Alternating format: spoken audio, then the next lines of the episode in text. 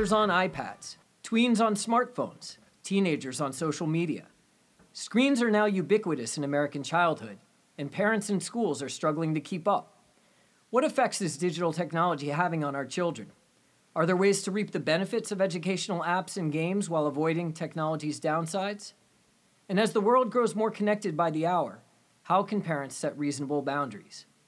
I'm Marty West, editor of Education Next, and I'm joined today by Naomi Schaefer Riley, senior fellow at the Independent Women's Forum, mother of three, and the author of the new book, Be the Parent Please Stop Banning Seesaws and Start Banning Snapchat. You can find both an excerpt from and a review of the new book at the journal's website, educationnext.org. Naomi, welcome to the EdNext podcast. Thanks for having me. So, this is an incredibly timely book. Many American parents, and I include myself in that group, feel as if we're fighting a daily battle with technology for our children's attention and with our children for how much screen time to allow. If that's the case, we parents appear to be losing. The numbers you report in the book are pretty startling. So, to get us started, just how much time are kids spending on devices? Uh, well, between the ages of uh, 8 and 12, uh, kids are spending an average of more than five hours on screens per day, and that does not include uh, doing their homework or schoolwork. And uh, once you get up to the teenage years, it's more than eight hours a day. Um, and those numbers are, are pretty um, pretty consistent over the last few years. A number of different surveys have reported uh, similar numbers. And you know, one of the things that I like about the book is that you emphasize that screens are posing temptations not just for children, but also for us as parents, which I think helps to explain just how much time kids are ending up spending on devices.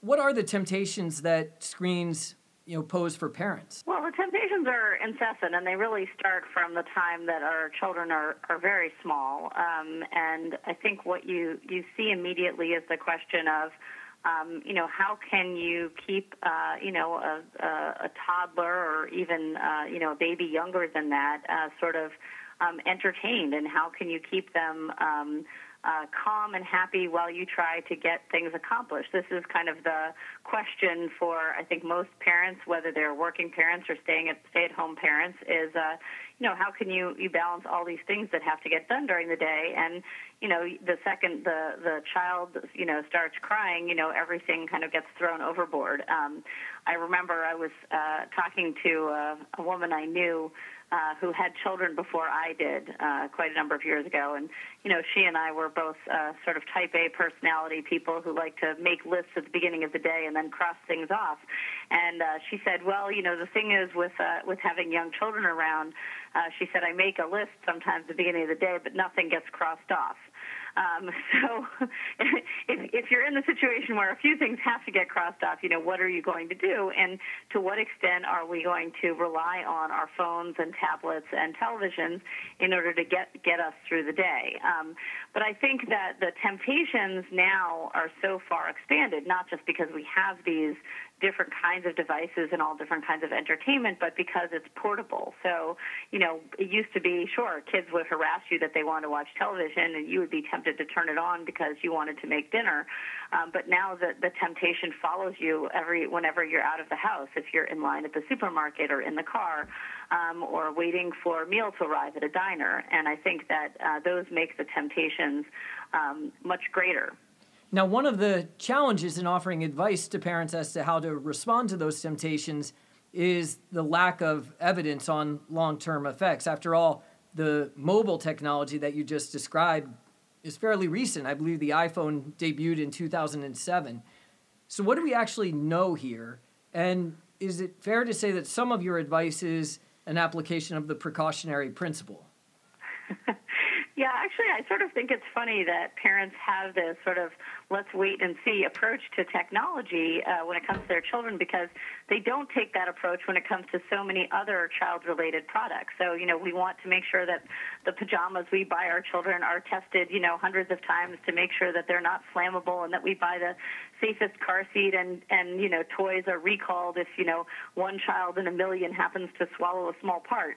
Um, but when it comes to technology, I think parents just say, oh, well, we don't really know anything for sure yet, and there have been no uh, wide scale, long term, uh, longitudinal studies on this stuff. So um, you know, I think that, that the, the studies that are out there, um, you know, all, all sort of point in a similar direction. I mean, I think it's very clear that there are attentional problems that are associated uh, with a lot of screen time. Um, certainly, uh, uh, obesity is an issue, uh, just kind of general uh, health and making sure that, um, you know, kids are moving around. Uh, you know, that, that is kind of um, thwarted when they're sitting on a couch. Um, I think that you definitely see um, the the question is, you know, how what are we what are we substituting? Uh, what what are we using screen time instead of? Um, and we're definitely using it instead of physical activity, instead of reading, um, you know, instead of social interactions. And you certainly see in the studies that uh, there are significant effects on kids' ability to read social and emotional cues from other people uh, if they spend too much time on screens. Um, and I really try to press the researchers who've done these studies on these issues because, you know, they're not obviously in academic studies necessarily in the business of giving advice to parents. Um, and I think that they're also, my sense, and I, I found this a little surprising, um, both researchers and doctors are very reluctant to tell parents what they think is the truth about screens because they don't want to get into the business of what we now call mommy shaming. Um, they don't want to appear too judgmental because they feel like parents feel guilty enough about, you know, not giving their kid organic food and all sorts of other things, and why should they add to our burdens? Um, but I think that parents deserve the truth about this stuff, and even if the, the, the studies are not all in yet, uh, I think most parents actually do have the gut feeling that their kids are spending too much time on these devices and that they can see the effects very easily if they pay attention. And what about the benefit side of the equation? Certainly, the same technology that can sort of substitute for activity and other healthy uh, pursuits also can provide access to educational apps and games maybe that are more engaging than traditional ways of learning what did you find when you looked for sort of evidence on the other side of the equation? Evidence seemed thin, at least when it came to the educational uh, apps. You know, a lot of parents are starting to use these at a very early age. They feel pressure um, that if they want their kids to be able to get ahead, they need to expose them uh, to these uh, devices and these apps very early on. Um, and there's even kind of a funny thing where parents, you know, talk about how they're doing it because they feel that their kid is very good at this. You know, that they're giving their child more technology because they seem comfortable with it, and and look how fast they picked it up. Um, and if you, you talk to enough developers of these programs and these devices, you know, they'll tell you, uh, you know, that's really nothing to brag about because the, the technology is really designed so that two-year-olds can understand it. Um, so I just, you know, I, I think it's a, a, good note of caution for parents who just think that um, they should hand over the technology because their kids seem at home with it. Um, you know, I do think that there's obviously, you know, I, I'm not trying to suggest that it's not great that there's all this information out there that kids have access to, that they can look up and have access to, you know, all of the the world's libraries with the touch of a button. I think the question is how are we actually using it? Um, and I think the educational apps um, you know, the the question is, are kids learning more, you know, addition or subtraction because, you know, a rocket is launching or fireworks are going off um, when they get that two plus two is four. Um, you know, there are some some apps I found that I think that were, you know, sort of more creative um, and and required kids to um, to to sort of test out more creative solutions to problems. Um, but I I think that a lot of parents, uh, you know, just see oh educational app and they look at it and they think oh this must be superior or you know in some way qualitatively different than just sitting your child down with flashcards. Uh, and i'm not sure that that's true. So parents aren't the only ones who are making decisions in this area. Schools are as well. And uh, i think it's fair to say that your chapter on how schools are using technology currently uh, is fairly skeptical. The title is Think American Education Can't Get Worse Put iPads in the classroom. Tell us a little bit about what you saw, or the mistakes, I guess, you saw schools making in this area.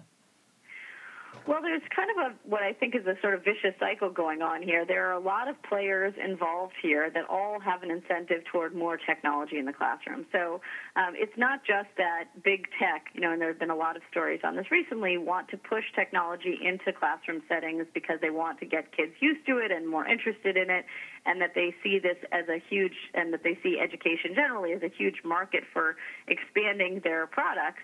Um, but I think it's also parents see this technology in the schools and they assume that it's evidence of you know their school having the latest and greatest thing i you know i call it kind of the shiny new product approach to showing that you your kids are learning something um, and it is very hard to demonstrate, you know, at back to school night what your kids are getting. But if you can show the parents all the neat new computers and tablets that they have, you know, maybe that will, um, you know, to, to help them, you know, allay their fears that the district, you know, next door is not doing better than they are.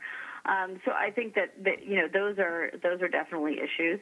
Um, you know, I, before I go on, you know, I should say that in the classroom, I think that the the one thing that technology has the benefit of being able to add, if it's done correctly, is a certain kind of individualization, which is very hard uh, you know, to replicate with one teacher and 30 students. Um, you know, if you can use technology to have kids working closer to their own pace and challenging them a little bit more, or giving extra help to students who are a little bit behind the curve, um, you know, more power to you. I think that I've been in blended learning classrooms that you know have done this very well, um, but I don't think that that's the general approach you see. Um, I think more typical is like uh, Maine's one-to-one iPad program, uh, which in the you know 10 or 12 years that it's been in operation has really shown very little uh, in the way of, of improvement of educational outcomes.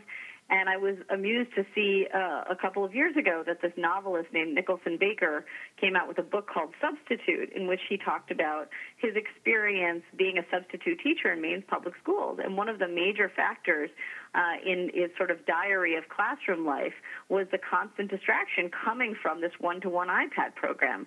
Um, students were constantly saying, "Oh, they couldn't connect to the internet," or um, you know, or they were, you know, he would ask a question and they would shout out answers that they had looked up online, um, or kids were just completely looking at inappropriate material on their iPad in the middle of class. Um, so I think that you know part part of the the, the way that technology is going to make things worse is by the distraction of it. And I should say that um, the, the studies show that when you take technology out of the classroom, when you take when you ban cell phones from schools, uh, when you take laptops out of classrooms and force students to take notes in a different way, educational outcomes tend to improve the most for kids who are at the bottom uh, end of the end of the spectrum. So I think that there is there is a lot of improvement to be made in some of these classrooms if we can remove those distractions. Yeah, your advice to parents with respect to how schools are using technology is to question everything, to really force schools to answer the question of how are they using technology to accomplish something that they otherwise wouldn't be able to do. And I think that really gets at the, the heart of the of the matter. Yeah, I, I think for, for parents who are looking at these new Chromebooks that their kids have brought home, uh, they should not only be asking why they're coming home, but I think they should also be very specific in trying to find out how the teachers and how the schools want these to be used. I mean, is it that your child is now supposed to look up all the answers on Google? Uh, are they given being given instructions about how to do appropriate research online? Have these computers been equipped with, you know, filters to help parents kind of modulate what is coming into their homes? Um, you know, should all of their homework really be done on these computers, or is it useful to have some of it be handwritten as well? You know, especially I think you know, in terms of math, it's really interesting. I mean, my um, my children are given this program called IXL, uh, which provides them a lot of math problems to do on the computer. But in order to calculate these math problems, the vast majority of them are just sitting there with a piece of paper next to them writing out their calculations. And a lot of parents are trying to figure out, wait, is that is my kid supposed to be doing this in their head? Are they supposed to be writing it out? Is it helpful to write it out? And if it's helpful to write it out, why is it being done on the computer anyway? Is it just an assessment tool? Um, so I think really just try to get schools to spell out not just why is the technology there, but very specifically how they want it used by students at home. Now, your book's subtitle advises parents and presumably others not just to ban Snapchat, but also to stop banning seesaws. What does that refer to, and how does it fit into your advice on this issue? Well, we live in this age of helicopter parenting, and I think that uh, technology has actually become a tool to make us uh, a, a kind of surveillance tool in a sense and a way of keeping our children closer to us without having them object. You know, your kid may want to go outside and may want to go do other things, but if you can say, "Oh, well, if you just stay here, or if you just, you know, um, don't don't don't go do something where I'm not sure what it is you're up to, I'll give you this iPad instead," and then the kids don't object, and the parents feel like, "Well, this is a, a fine compromise that they have made." Um, but in fact, I think that there are a lot of uh, aspects of childhood, of character building in childhood that are being missed when we give our kids devices instead of uh, the, the greater independence that they need. There was a, a friend of mine I quote in the book who had two children uh, very close together, and she uh, when they were you know when they were toddlers, she had this question of, well, I, I come home from work, and you know, should I stick my kids who are kind of in the mischief making stage in front of the TV while I'm making dinner. And she decided no. And she sort of set up a little kind of elaborate gate you know, system and put a bunch of toys in the middle. And she referred to it as her circle of neglect, which I liked uh, as, as a phrase. And I thought, you know, this is really kind of what we're supposed to do as parents. Over time, we're supposed to expand our circle of neglect in this way that our job is not to constantly provide entertainment for children and make sure that they're never bored. It's supposed to, you know, give them structure and, you know, uh, books and, you know, maybe some toys to make sure that if they want the option, they have the option of doing those things uh, but that they're supposed to kind of create not only their own entertainment, but also um, you know, be able to make decisions for themselves as they get older. And the, the the tether that comes with screen time, I think, really gets in the way of kids being able to do that. In later years, it's much more literal, where you know they're constantly tethered to us with this with the communication that goes back and forth from the screen. You know, they're saying, you know, come pick me up in five minutes, or mom, the worst thing just happened to me at school, or um, you know, the, these sorts of things which never provide us with enough distance from the kids to let them have their independence. I'm gra- glad you mentioned that because I found one of the very interesting themes of the book to be that perhaps as parents we're afraid of allowing our children some experiences that are often perceived to be negative but might have some value. Uh, you sort of note that our culture sends messages about parenting that our kids need to be occupied, engaged, and satisfied at all times. And you're almost writing in defense of some boredom and perhaps even some loneliness that shouldn't be avoided by allowing ourselves to be perpetually distracted. I think the research out there on boredom is fascinating. Just sort of what happens when you're allowed to daydream occasionally, and and uh, the the creativity that comes from not having the constant stimulus of a screen. And people have asked me, well, what's the difference between being engrossed in an iPad and being engrossed in a book? And I think the book provides these natural points at which you sort of stop and look up and wonder about the characters, and there's nothing constantly prompting you to look back at the page except your interest in the book, perhaps. Um, but I think that the, the the need to entertain and that, that that parents feel, and the need to make sure that their kids are never uncomfortable, um, it, it starts very young, and um, and and screens are just such an easy way to relieve it. Uh, but I but I don't think in the long run that that's very helpful for them. And I also think that uh, it's preventing them from developing the kind of social skills that they need. Um, I, I've had kids, uh, you know, come over to my house for for play dates with my children. And they'll walk in the door. One young boy walked in the door a, a couple of years ago, and he immediately, upon walking in, asked for a device and I looked at him, and I was probably was a little too mean. It went over his head, but I said, um, "No, you are the device." Um, the, the whole point of you being here is that you and my son are going to interact with each other and play. And I think that um, you know we we have to think about the fact that this this was what was done in a previous generation, and I try to encourage parents before they give the, the screen to their children to think about what would have what they would have done without the screen, what their parents or grandparents might have done without the screen instead. And is that possible? Maybe it's not. Um, and is it is it worthwhile? And I think in many cases it is. So, as the parent of a 10 year old, I have to close the interview by just asking you one last question, which is when should I get my son a smartphone? Um, I, I do advise people to put it off as long as possible. There's a new campaign out there you've probably heard of called Wait Until Eighth, which encourages parents to wait until eighth grade before getting their kid a smartphone, and even then uh, says, you know, you might want to consider a flip phone.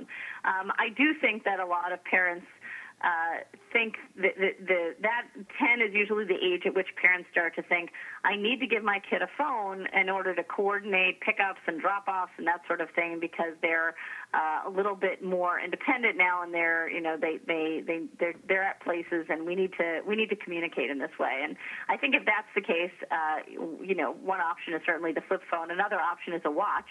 Uh, you know, we're going to meet here at five o'clock and I'll be outside. And if you have any problems, you need to find an, a responsible adult and tell them that you need to contact me. Um, giving them unlimited access to the internet as a solution to the problem of picking them up from swim practice seems to me like overkill. But I also think that um, parents who are giving their kids smartphones need to be willing to have some serious conversations with them about what's available on the internet. Um, and for that, I mean everything from pornography to social media, about what the responsible use of a phone is really like. All of these parents who are upset that their kids are getting caught up in these vast nets of, uh, you know, uh, nude nude pictures being sent around a school. You know, 300 kids' phones are confiscated. You know, th- these are all kids who didn't understand that they weren't supposed to send and receive such pictures, or that they did. Uh, you know, they were told that and didn't take it seriously. So part of this has to do with when do you really trust your kid to be able to make those kind of decisions. Uh, and I would say that you know 10 was certainly not that age for me. And by the way, neither is 11. So we'll see going forward. Well, as Mike Petrilli, who reviewed your book in Education Next, said, uh, you should not read those sections on the dangers that a smartphone opens up for your children if you want to sleep again soon. Uh, and you just said, you know, you have to ask the question, do you trust your kids? But in the book, you advise parents to ask themselves, do you trust their peers? That really, uh, it's not just the individual child making decisions, but really they're part of a, a community. Yeah, I think that uh, I, I compare it to the uh, the issue of getting your kid a driver's license. You know, the parents always say, "Oh, I I trust you. I just don't trust all the other drivers on the road." And I think that's there. There's an apt comparison there, uh, but it's it's also that there is there has to be this element of vigilance even if you trust your kid uh, to make you know mostly the right decisions. Um, a lot of parents say to me oh my goodness it's you know so much time and energy to like look at their social media accounts and keep up with their texting. And I say well you know what if you don't have the time or the energy then don't do it you know why open that that box if you're not prepared to do it I don't I don't have the time or the energy um, I've talked to lots of different parents who who've asked me you know what is the best filter for my child's, you know, computer or tablet or phone? And, and I just say, you know, there there is no foolproof filter out there. There is no way to really stop this flow of information um, short of really, uh, you know, cutting them off from it in some way or or really monitoring that. I have, you know, talked to parents who say, I give my kid a phone, but I make sure that they know it's my phone and I will pick it up at random and look at the things on it. It is not a place for them to expect privacy from me uh, or from or from other adults. And these are the kind of messages that you have to embed in, in, in, in instill in your kids because frankly, they don't seem to understand for one reason or another um, what what posting things on social media and, and texting things to other people, what kind of effect that has. There was a, a story a pastor told me several years ago.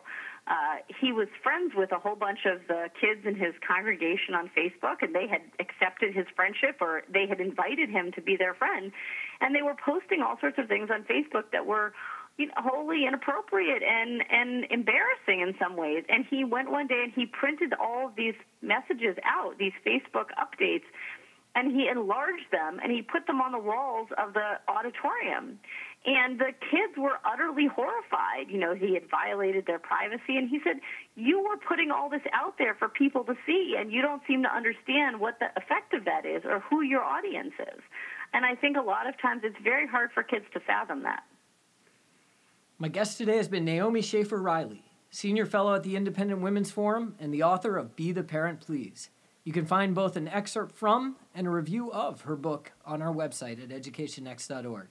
Naomi, congratulations on the book. Thanks for it, and thanks for being part of the podcast. Thank you. It's great talking to you. You've been listening to the EdNext podcast. If you like what you've heard, be sure to subscribe on Apple Podcasts, Stitcher, Google Play, SoundCloud, or wherever you get your content so that you don't miss an episode. While you're there, be sure to check out our archive and, especially if you're listening through Apple Podcasts, please leave us a review. It helps us find more listeners, and more listeners find us.